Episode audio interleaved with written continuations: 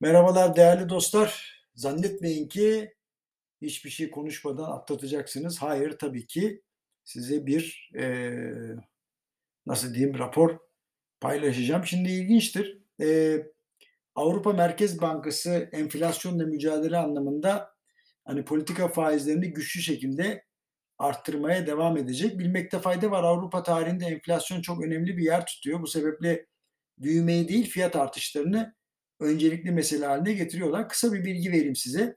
Roma İmparatorluğu zamanında oldukça uzun süren bir enflasyonist dönem yaşanmış ve hazinede para kalmadığı için askerlerin maaşları bugünkü doların isim babası olan talerle değil tuz torbalarıyla ödenmiş.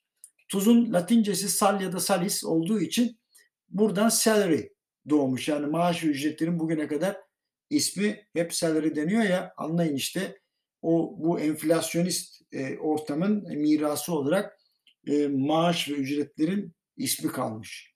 Şimdi İspanyol ve Portekiz kaşiflerinin Latin Amerika'dan getirdikleri altınlar var. Onlar da konjonktürel enflasyon yaratmış ama yakın tarihe baktığımızda tabii en muhteşem enflasyon Alman enflasyonu 1920'lerde Almanya'nın ulusal parasını astronomik bir şekilde devalüe etmiş hiperenflasyon ve neticesinde Hitler gelmiş. Dolayısıyla Avrupa bunu da hiç unutmuyor. Aslına bakılırsa Avrupalıların enflasyondan çekinmesi adına tarihten birçok örnek verilebilir. Hal böyleyken daha çok resesyondan çekinen Amerikalılar e, tabii e, biraz farklılar. Avrupalılar e, enflasyondan korkuyorlar. Şimdi tüm bunları daha önce paylaştığım parite ile alakalı bir raporda anlatmıştım. Dolayısıyla Euro'yu görürsün bak birin altına iner.